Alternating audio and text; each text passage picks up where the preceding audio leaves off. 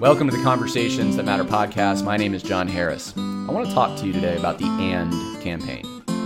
The AND campaign has been brought to my attention from multiple sources, and I've waited uh, to comment on this until today uh, because there were so many other things going on. I thought, I mean, I just really want to give this the full treatment, and I'm ready to do that now. The AND campaign, I believe, and I'm going to just say this off the top, is a dangerous campaign to persuade evangelical voters I think, to think in progressive terms and categories, and ultimately to vote either for Democrats or progressive Republicans who will say the same things that Democrats are saying. And I'm going to show you that as I walk through this. Uh, the deception is that they market themselves as very pro life and pro family. And they try to merge those understandings with progressive understandings on immigration, and healthcare and minimum wage, et cetera, et cetera. So I'm going to walk through their purpose statement and just show you what concerns me. But first, let's let's look at this. Um, who's behind the AND campaign? Why you know this gives you a little bit of a, a sense of why I think this is important. Uh, if we go up here and I click, if you're watching on um, the leadership, you can go down. You can see Justin Giboney, uh, who is a was a Democratic uh, operative uh, you can see, and I don't know all of these people um, in depth. Uh, Michael Wear, as well, has uh, ties to Democratic politics, and we're going to hear more about both of these men later on in the program from the wannabe Anglican, who has done more of a deep dive on them. Uh, but you know, I thought this was interesting for those on Twitter who know about the social justice uh, stuff. There's Kyle J. Howard right there. Um, yeah, so he's he's in leadership. There's Lisa Fields. Do you remember Lisa Fields? She's the one that recently said at a conference that the original sin of Adam applies to everyone. Why doesn't the original sin of slavery apply to America? So she doesn't understand federal headship very well. There's Alan Noble. Uh, he is the disruptive witness. That's his book, and uh, you know I. I've seen just some things from Alan on social media, and and uh, it wouldn't surprise me. He's more progressive that he's on this list as well.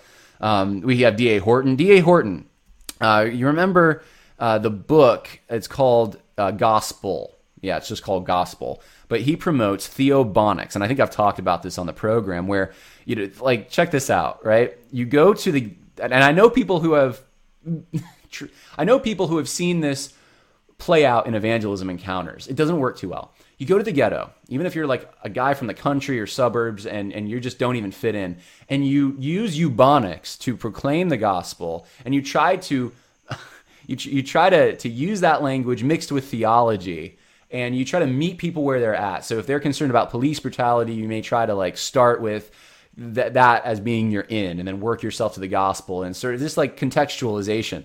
Well, that's D.A. Horton. Um, so anyway, I, I, am not familiar with every single person on this list, but there were, there were enough people here uh, that I was like, okay, that this is progressive. You know, I know a little bit about some of these guys, and I don't see anyone that I would consider theologically conservative. I mean, this is like, I mean, look, if you're gonna have like the Dallas Statement guys uh, on one list, and and let's say you were doing like a football game or something, you'd probably, if you wanted like the opposing team, like the the the diametrically opposed in every way group of people, you might pick this list, you know? Um, and, and they probably wouldn't have a problem with me saying that. Uh, not maybe not the Dallas guys, but these you know these guys. I'm sure you know. I, I would be curious to see if any of them sign the Dallas statement. I, I probably already know my answer. Uh, but but yeah, these are some of the guys behind it. These are the leadership. You know, this is not this is not just guys who like signed the statement. These are people that are in leadership at the AND campaign. Now let's let's go to um, the the overview of what this is about. Uh, the I want to go directly to the 2020 statement. This is where rubber hits the road, and you can sign it, kind of like the Dallas statement. You can go online, you can sign it, and it says that um, it, it's a statement on the 2020 presidential election. And I'm going to read for you some of this, and I'm just going to comment on it uh, for you. Here's the preamble. Up, the upcoming presidential election marks a significant decision point for our nation. The moral moment requires principled convictions from politicians, but even more so from the American people. Christians have a particular obligation to provide this moral leadership. No candidate will be perfect, but Christians can hold both parties accountable to a vision for the common good. And check this out that is not fully represented in either party platform. So the common good is not fully represented. Now, you know, that may sound good, especially for someone who's like, doesn't want to be labeled. I'm not a Democrat. I'm not a Republican. And I mean, look, I would put myself, I, I don't like a lot of things Republicans do. I think their platform could be much better. Um, I think re- Democrats are like literally the party that boos God. And, you know, I mean, we can get into all that at a, another time, but they're, I don't see them as morally equivalent. But Democrats have, have issues that far surpass the issues Republicans have in their platform. But neither platform is perfect. I agree with them on this. Uh, but you know, I think starting out that way makes it sound like this is the third way. This is evangelicals need to think outside the box and not go with either party platform. So this kind of neutralizes any opposition someone would have who, let's say, um, is a Republican or even is a Democrat who wants to quibble. Really, I think the quibbling would come more from Republicans.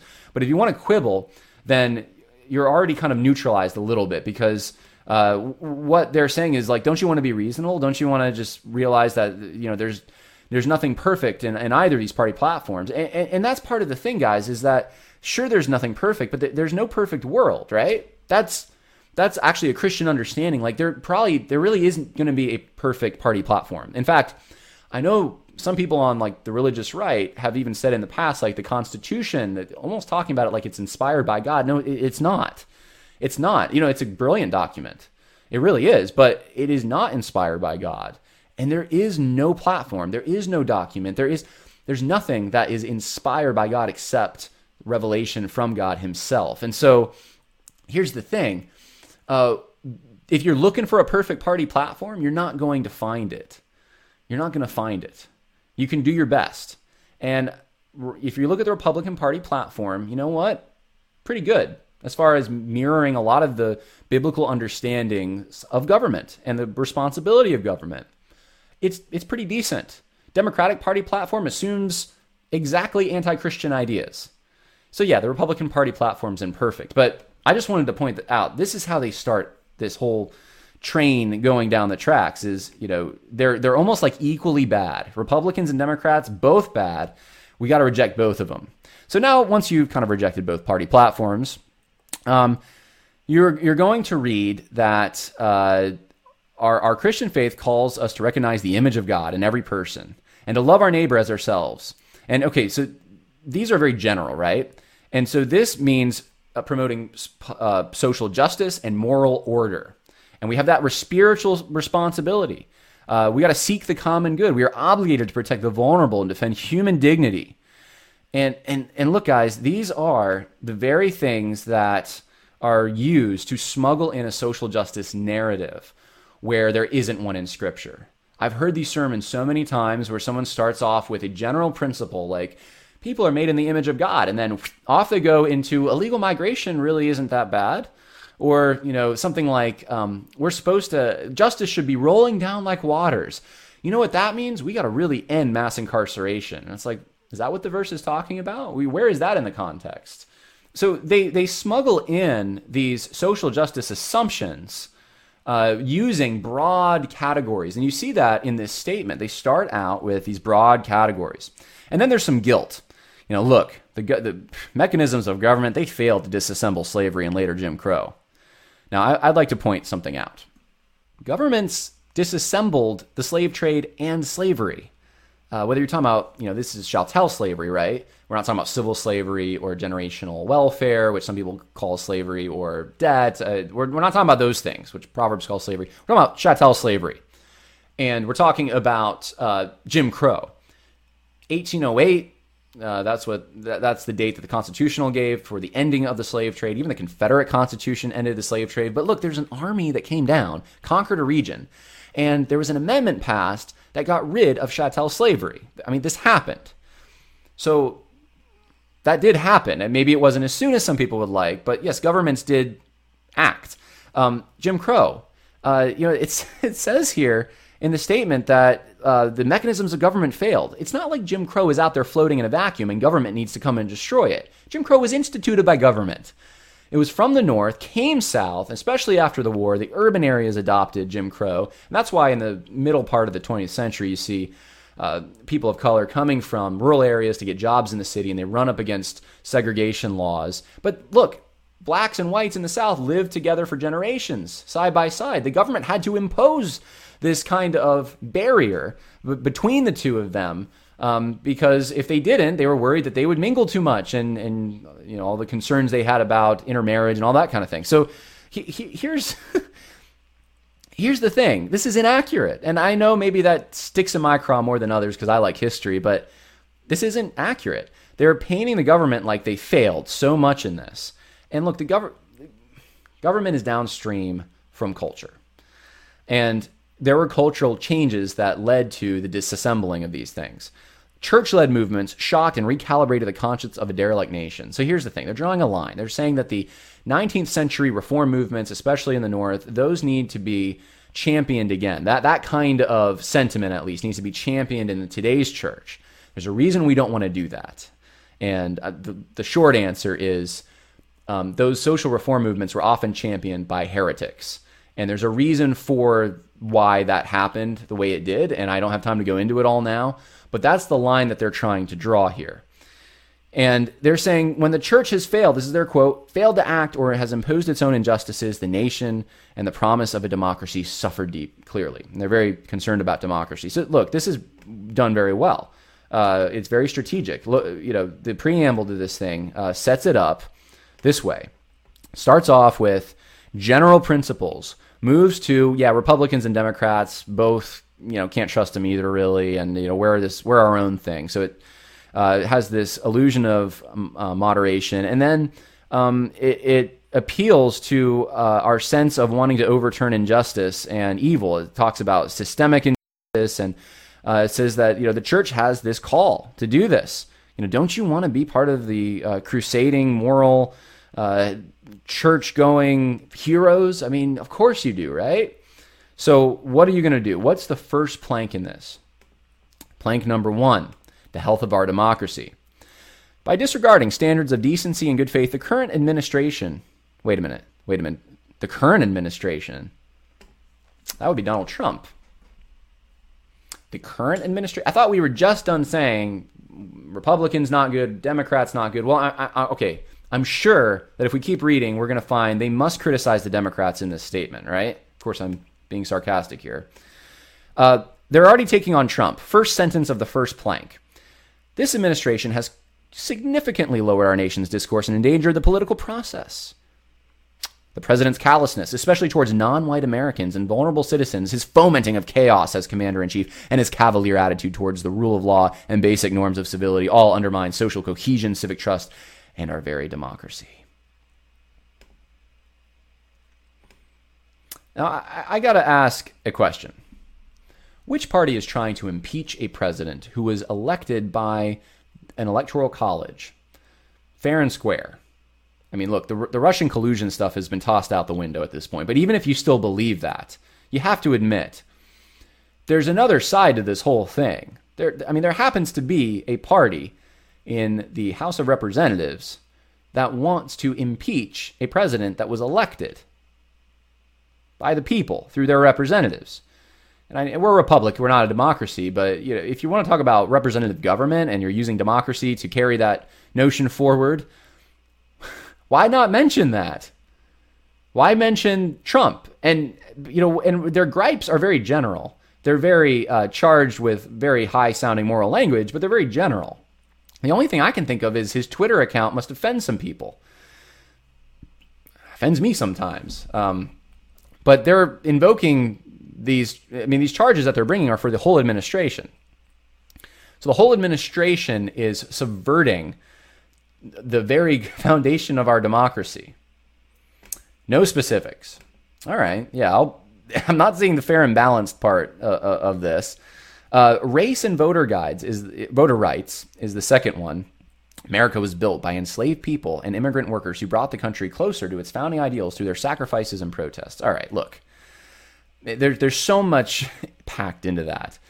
Um, it's a mixed bag, guys. It's not like enslaved people and immigrants are they're people too, and they're not just pure as the driven snow. And they just they brought us closer to our ideals, which, by the way, is an that's invoking this propositional theory of America that America is an idea. So that's in opposition to the theory that America is actually uh, has traditions in it and cultures from Europe that have set up their own communities and created the country that we live in.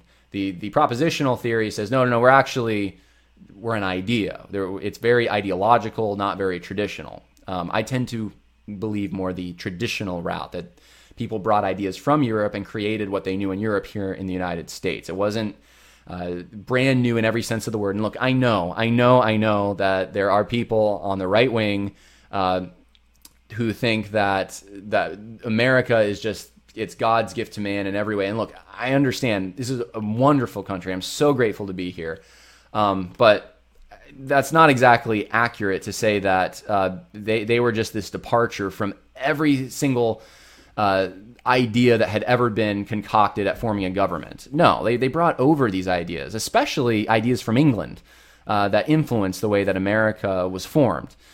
Uh, but but I digress. Again, the historian uh, in me is uh, jumping out ahead of myself.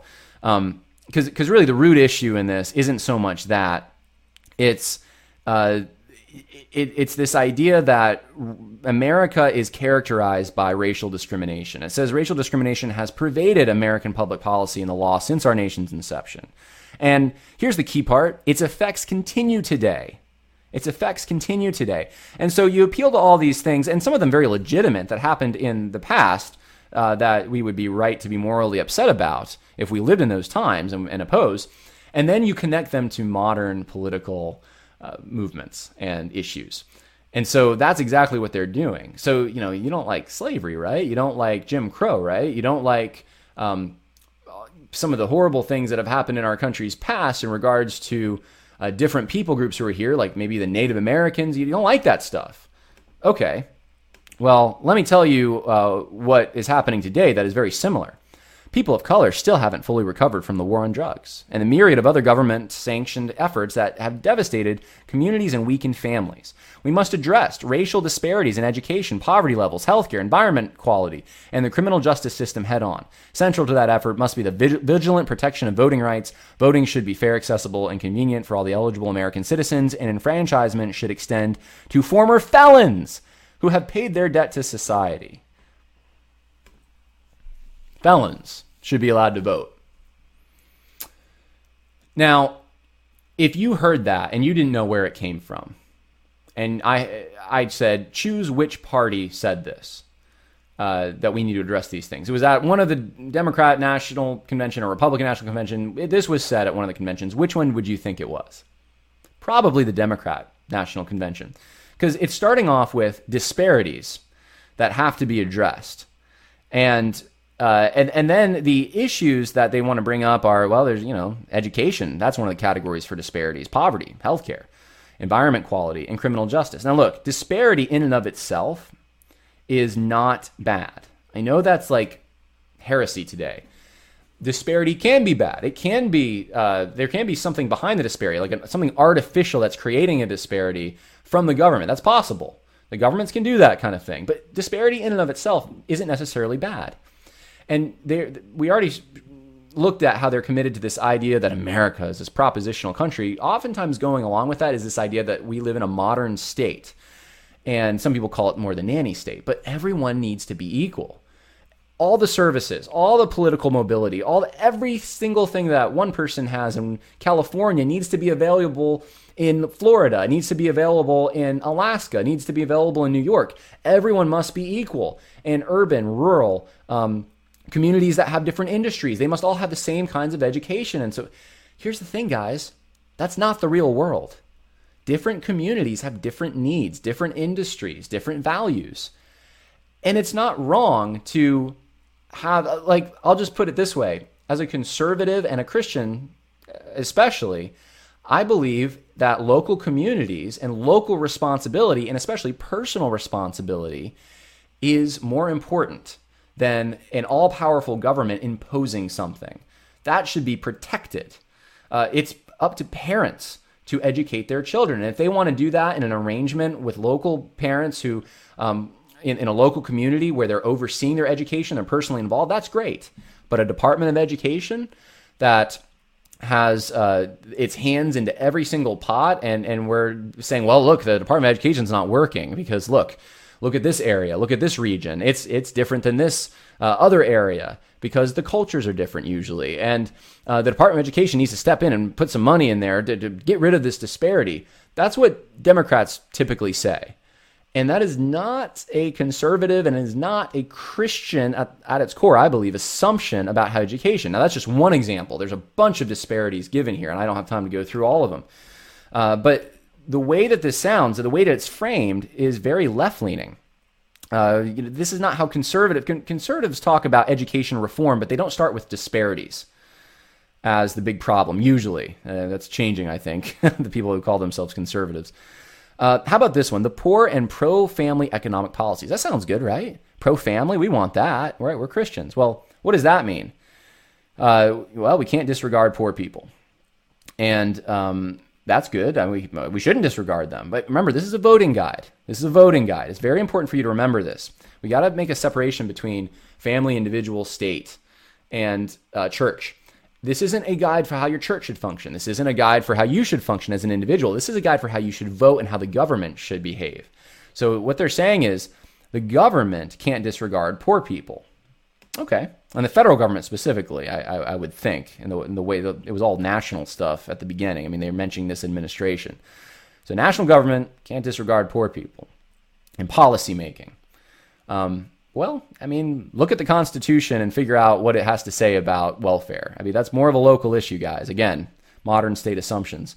Uh, we need creative anti poverty policies that work in tandem with uh, these other institutions like family and church. Okay, well, family and church do have a responsibility. I'm sort of glad to see that's acknowledged, but uh, let's keep going here. We believe in the dignity of work and that workers should receive a livable wage. Boom. Boom, right there. Minimum wage should be a livable wage. Uh, education should be equitable. Paid family leave and enhanced child tax credits. Um, look, you know the child tax credit. I, I, that's a little. I, I, sort of understand that a little more. Um, there's there's another way I think to do it that's better, but but either way, uh, livable wage just is at the center of this whole paragraph, and it keeps staring at me, and I'm like, hold on, that is not a that's not even a biblical principle that the government has to come force someone. That goes against the whole parable of the vineyard. This is this is so outside the scope of Christianity and even the concept of private property, and that it, it's unreal. But this is what is championed, and of course, there's no verses backing any of this up. Look at the end of this uh, section. In order for families and indeed the nation to thrive, women must be free from discrimination, harassment, and abuse. I agree. Absolutely. This is a voter uh, voting guide, essentially, for national issues. How is the national government supposed to address that? There's no specifics given here. Is this just virtue signaling? Like, what is that even doing in there? Immigration is the next section. The Trump administration, well, they call them by name now, has failed to treat undocumented immigrants with dignity and care. Uh, and, and, it goes on. Um, there is nothing in here about a strict border. Nothing. In, fact, it says that the Trump administration's willingness to use draconian, manipulative measures to stoke fear in immigrant communities and pit family members against one another is reprehensible. And yeah, I know I'm getting a little animated, but look, guys, they want to protect dreamers. They want refugees to keep coming here. Um, Nothing about vetting, nothing about a border. It's just so what's the assumption here? What am I supposed to take away from this? So, without any border, without any vetting, we're supposed to treat the alien and the sojourner, as the statement calls them, with this dignity on a federal level, and I'm, that's supposed to inform my vote. This is a playbook for the Democratic Party. Yeah, the church, individuals, we need to be doing that. Absolutely is it the government's job, without vetting uh, immigrants and refugees, even to make sure they're legitimate refugees, to just on the broad principles of treating people with dignity, just kind of let everyone in and just take care of them? Is that the government's job? That's what this would have you believe. It seems like. I mean, look, if you want to make a balanced statement, you at least have to include what the Bible says about borders. I mean, Jerusalem had walls in a city. I mean, what what's the book of Nehemiah about? Um, there's there's a reason that uh, vetting is important. We see when that even happens. When uh, remember that story uh, when uh, the children of Israel are met with uh, these uh, supposed refugees from a faraway land, and they make their clothes look like they're all horrible and and dirty and stuff. So they've been on this long journey, and then and God said, and these are the folks you're supposed to wipe out, and they fool the Israelites into letting them in, and they weren't vetted properly. Now, of course, that's descriptive, not prescriptive, but it's in there to teach some kind of lesson, right? And walls are important. Borders are. You can see in Acts 17, God has established boundaries between people groups. So nothing about that here. You'd expect to see it. How about healthcare and abortion? Now, this is where you think, all right, they're going to toss some uh, something to the pro-lifers and the Christian social conservatives. Not really. Not really like you'd think. And the reason I say that is because look how it's headlined healthcare and abortion. Let me ask you this How does Planned Parenthood, uh, when they want to present their case for abortion, how do they present it? What words do they use surrounding abortion? Healthcare, facility. Abortions take place at healthcare facilities. Uh, remember th- there was a movie uh, that Marcus Pittman uh, was a director for. Babies are murdered here. He just came out with his second one, and there's a sign: "Babies are murdered here." And Planned Parenthood responded with, "Healthcare happens here," with their sign. They equiv- uh, they, they make the two on the same level. That that's that's what's going on. Uh, abortion is just a subsection of healthcare. That's where it belongs. That's a category it fits in. We know as Christians that's, you know, what would you say about like the Holocaust? That's healthcare? No, we, we know as Christians that's murder. We don't categorize that in healthcare. You're not caring for anything. Interesting how they tied these two together, isn't it? We believe in building a society that respects human dignity at all stages of life. Okay, including the unborn. Now, that's good, but what do you mean by respecting human dignity? If you mean by that not murdering people, uh, like euthanasia when they get old or when they're young abortion, well, good. But what else does it mean? This includes accessible and affordable health care for everyone. All right, there you go. Free health care, right there. That's socialism. Americans uh, should not go bankrupt because they get sick or die because their medication is exorbitantly expensive. Uh, uh, this does not look. We agree on that too, as Christian conservatives. We just don't think it's the federal government's job to be providing these things. Look, hospitals are required to treat someone when they come in. All right? And it used to be there were a lot of charities out there, and there still are some that help with these kinds of things. But now it's it's like the government is God, and we look to, for the government, uh, the federal, the national government, for everything. And they're treating the government the same way here. Uh, this includes policies that support maternal health and address our nation's high rate of maternal mortality, especially among Black and Native American women. Uh, includes vigilant prosecution of pregnancy uh, discrimination and education in the workplace. Right? We haven't even gotten to abortion yet. It is essential that the sanctity of human life at every stage, again, that this all encompassing every stage, in particular in the womb, is defended vigorously. Abortion is a tragedy, not a social good that should be, should be vehemently discouraged rather than promoted abortion is a tragedy, not a social good, that statement has absolutely no teeth in it. Like Donald Trump's policies uh, towards immigrants are called draconian. Uh, I mean, look at the language that's used about other issues, and you get to abortion, and well, unfortunately, yeah, it's just not a social good. How about it's a social evil and it's murder? And like, why is that language not in there? It's soft in this, and it's under this big, broad umbrella of healthcare, including free healthcare for everyone.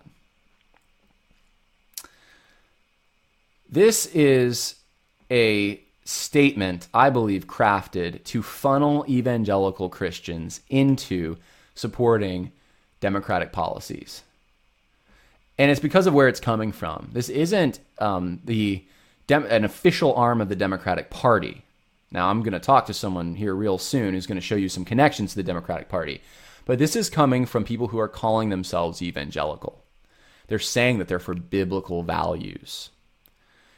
So, that group of people, typically very concerned about uh, sexual ethics and abortion, right? Uh, and not just that, I mean, they're concerned also about, uh, they, they want to make sure that the government stays in the lane that God has ordained for government, which is uh, protecting the innocent, uh, punishing evil. But that group of people uh, is not accustomed to thinking in terms of socialist policies. But that's what you find in here a livable wage, free health care for all. That's part of being pro life, it's part of biblical values.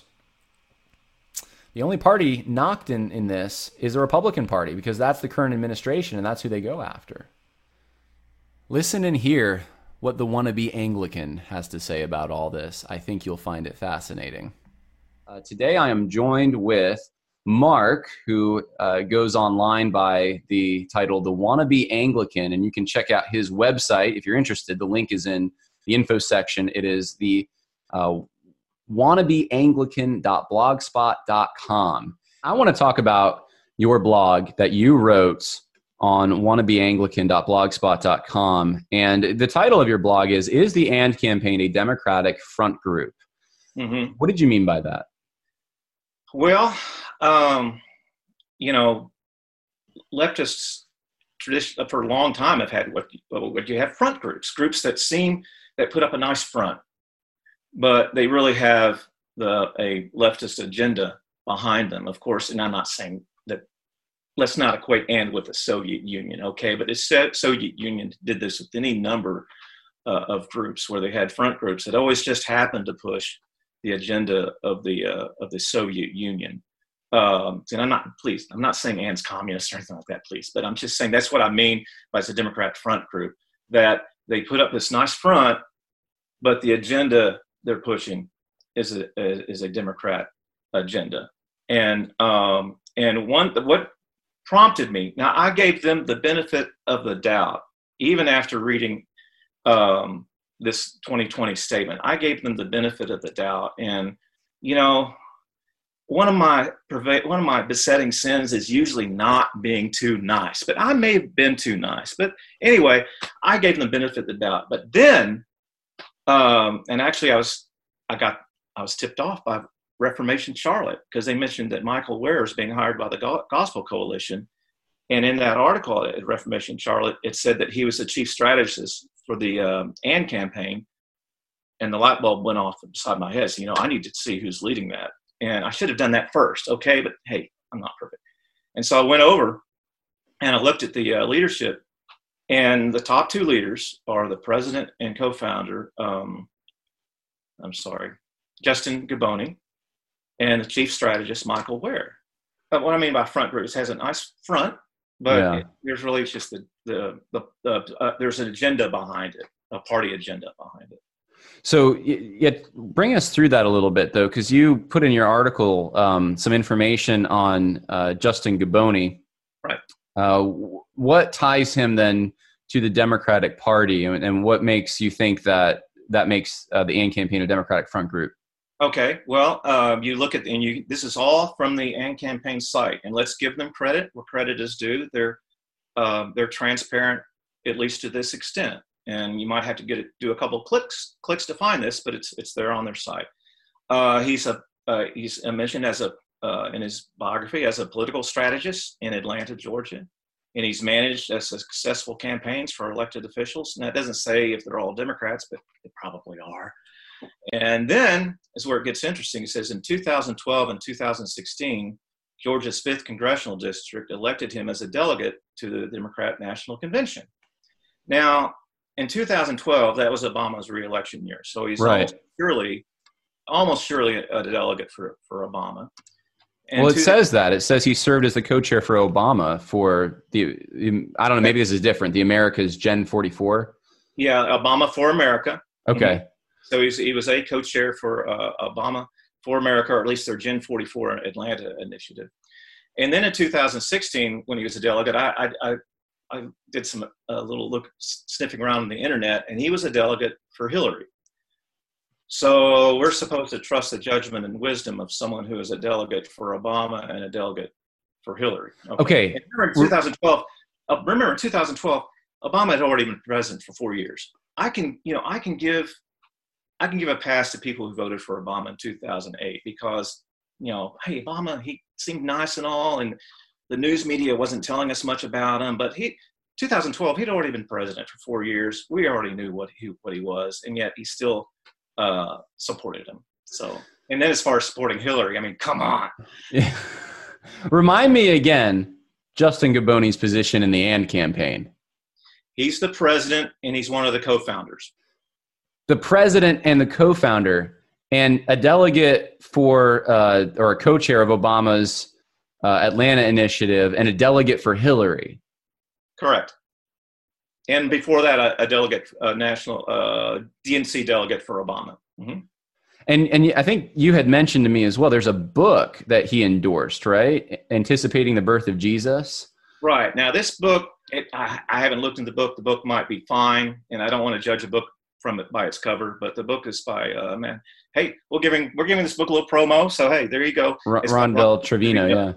And it's anticipating the birth of Jesus, an Advent devotional on immigration. That's the that's the book. And, and the interesting part is it's put out by the Immigration Coalition, and I looked them up, and they are affiliated with Immigration Roundtable, which well, is Soros money is connected with that. So, without knowing a lot about this, you know, you, you start tying the, you know, um, making the connections, uh, and uh, doesn't sound like this guy is very objective. Unlike their 2020 statement, which is supposedly this objective, not Republican, not Democrat, their leadership, it sounds like at the highest levels, very Democrat, according oh, to your. First, when you get to the chief strategist.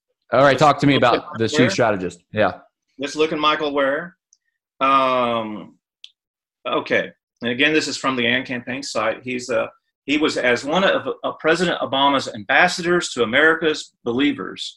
Michael directed faith outreach for President Obama's historic 2012 reelection campaign. Now, let's just stop right there. Uh, again, I'm not the most tactful guy in the world, but let me just put it that way. That the the the uh, uh, faith outreach, uh, directing faith outreach for President Obama's historic 2012 reelection campaign that's a nice way of saying that his job was to con Christians into voting for Obama. Okay, and that's perfectly legitimate. You know, hey, we have political campaigns. There's free speech. Uh, and let me just say, the AND campaign has the right to do everything they're doing. I'm not disputing that. They have the right to do everything they're doing. I don't think it's right, but they have the right to do everything they're doing. But sure. anyway, that's what his job was. So, so I mean, I think frankly, now what he's doing is he's still trying to con Christians into voting for Democrats. I think that's what he's doing. But anyway. Now I'd like to just point something out here. Yeah, go ahead. Michael Wear has written the book Reclaiming Hope. Mm-hmm. On the front of michaelwear.com, this is his website, right. the first quote for endorsing the book. It is the most prominent, you know, biggest font right there in the center of michaelwear.com says an important and extremely timely book. Get it, read it, and talk to others about it. Tim Keller.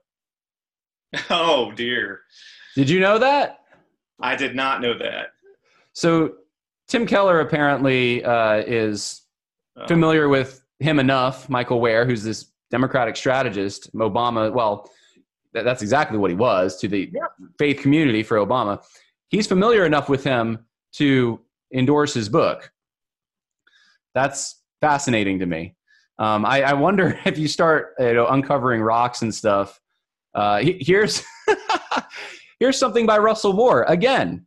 The, this is on michaelwear.com. Michael Wear is part of what I think a new generation can bring and a new shape to American public life, one in which we can disagree without tearing each other apart.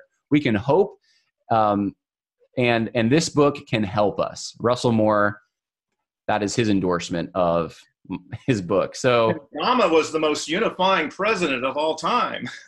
yeah, but that's just you know, and I didn't even know this when I started doing the interview with you. I just figured I'd Google him as you were talking, and uh, that's what came up. So, um, man, man, right? So we got Michael Wear, uh, who's I'll, behind. just say, I'll just say this: Anglican prays for you, Southern Baptists, all the time, and you Southern Baptists Uh. us Anglicans. We need prayer too. So Yes. Yeah. Yes, you definitely do. um, that's for sure. Well, it, you know that I don't even know how you follow that up. I mean, that's kind of a um, that is a slam dunk case. Is there anything else you wanted to say about either of these two guys? um, that's probably the biggest thing from um, from that. Yeah. Okay. Uh, anything else you want to say about the and campaign? Well, again, they have the right to do what they're doing, um, but um, I, I think they are. Uh, I think they're deceptive in some ways, and I guess all political campaigning involves a little bit of deception. You want to bring people's attention to what you want to bring people's attention to, and distract them from what you don't want them to see. But um, you know, again, they say that Christians can hold both parties accountable. Well, not only are they not holding the Democrat Party accountable, they're they're kind of I think they're pushing their agenda. I really do think they're a Democrat front group. Yeah. If I'm wrong, God forgive me. I've been wrong before, but I think you, we can see that this has all the signs of being a Democrat front group. Well, Mark, I, I wanted to just thank you for sharing some of this. I did not know uh, this, and and we both learned together some things that we didn't know uh, between both of us uh, during this recording. Um, I appreciate what you're doing, and and people can go. I've seen other blogs from you, which I've appreciated as well. And if people want to read more, they can go to uh, wannabeanglican.blogspot.com, and that link will be in the info section. And uh, are, are you on Facebook or social media? I don't see those links here. On, on my blog, no, I'm on Twitter. Though. You're on Twitter, okay? As the wannabe Anglican. on, on Twitter under want to be Anglican. Anglican yes. Mhm. All right. Well, I I have to ask you one last question. You've been sporting a cowboy hat this whole time. Uh, are is that just a style thing, or uh, are are you a rancher at all, or a country music singer? Or There are some cattle. I used to run cattle myself. I now run some cattle for a friend. She's mainly keeping an eye on on them. They're real gentle. I don't ride around on a horse or. and Oh, all that. okay. But, uh, no, I've been in Texas. Matter of fact, both sides of my family have been in Texas before Texas was even a state. oh wow. I'm about as Texan as you can get. So Well, praise God for that. I'm Well, thankful for the. Yeah, for better or for worse, I'm about as Texan as you can get. Yeah, I'm I'm grateful for the state of Texas. Uh, Yeah. I'll tell you what, and uh, you know, keep holding firm. I'm I'm I'm not disappointed that y- your boy Beto though uh, is out of the running. So. That just So- that just broke my heart. Yeah, well, I'm more thankful for like Ted Cruz uh, coming out of Texas and, and some of your, you know, Rick Perry and some of those other guys, and they're not perfect, but a little better than than Beto. Uh, anyway, well, God bless you, and uh, you know, I, I hope this was helpful to everyone watching. All right, So have a good day. talking. Have a good day. All right, bye now. Well, that was interesting and enlightening, and scary, and I know a lot of the topics I bring up are. And you can't live in that. You you can't breathe that all the time. You have to uh, live in the love of Jesus Christ, as Romans eight says. Nothing will separate us from that love. But at the same time, you can't retreat from the public sphere. And I think what that looks like is as you're doing your quiet time, as you're reading the Word of God, don't just apply what you're reading to your personal circumstances. Apply it to your vote.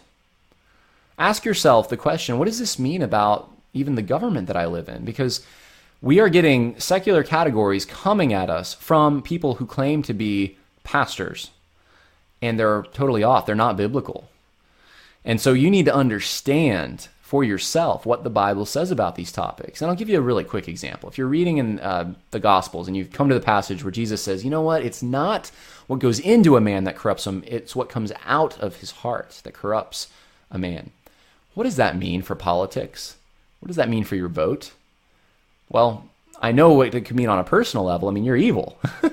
Uh, it's not that you have an excuse because outside things are corrupting you. I mean, they're only corrupting you because there's something evil inside of you that is allowing yourself to be corrupted. It's actually the thing corrupting you.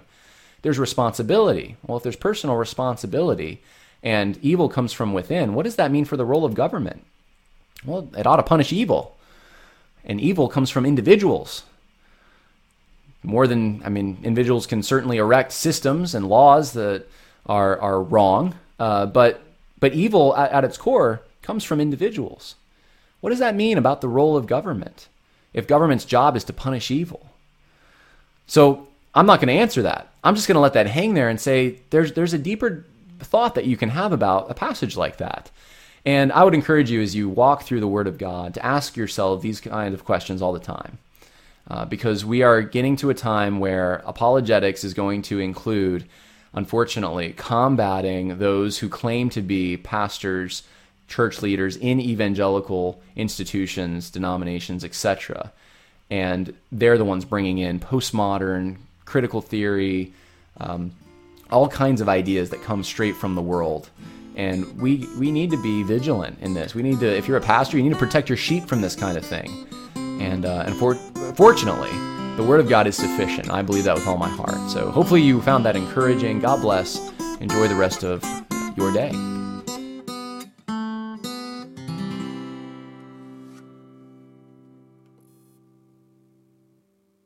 Support for this podcast and the following message come from Corient. Corient provides wealth management services centered around you. They focus on exceeding your expectations and simplifying your life. Corient has been helping high achievers just like you enjoy their lives more fully, preserve their wealth, and provide for the people, causes, and communities they care about. As one of the largest integrated fee only registered investment advisors in the U.S., Corient has deeply experienced teams in 23 strategic locations. Corient has extensive knowledge spanning the full spectrum of planning, investing, lending, and money management disciplines. Leverage Corient's exclusive network of experts to craft custom solutions designed to help you reach your financial goals, no matter how complex they may be. Real wealth requires real solutions. For more information, connect with a wealth advisor today at corient.com. That's C O R I E N T.com. Corient.com. You know how to book flights and hotels. All you're missing is a tool to plan the travel experiences you'll have once you arrive. That's why you need Viator. Book guided tours, excursions, and more in one place. There are over 300,000 travel experiences to choose from, so you can find something for everyone. And Viator offers free cancellation and 24 7 customer support for worry free travel. Download the Viator app now and use code Viator10 for 10% off your first booking in the app. Find travel experiences for you. Do more with Viator.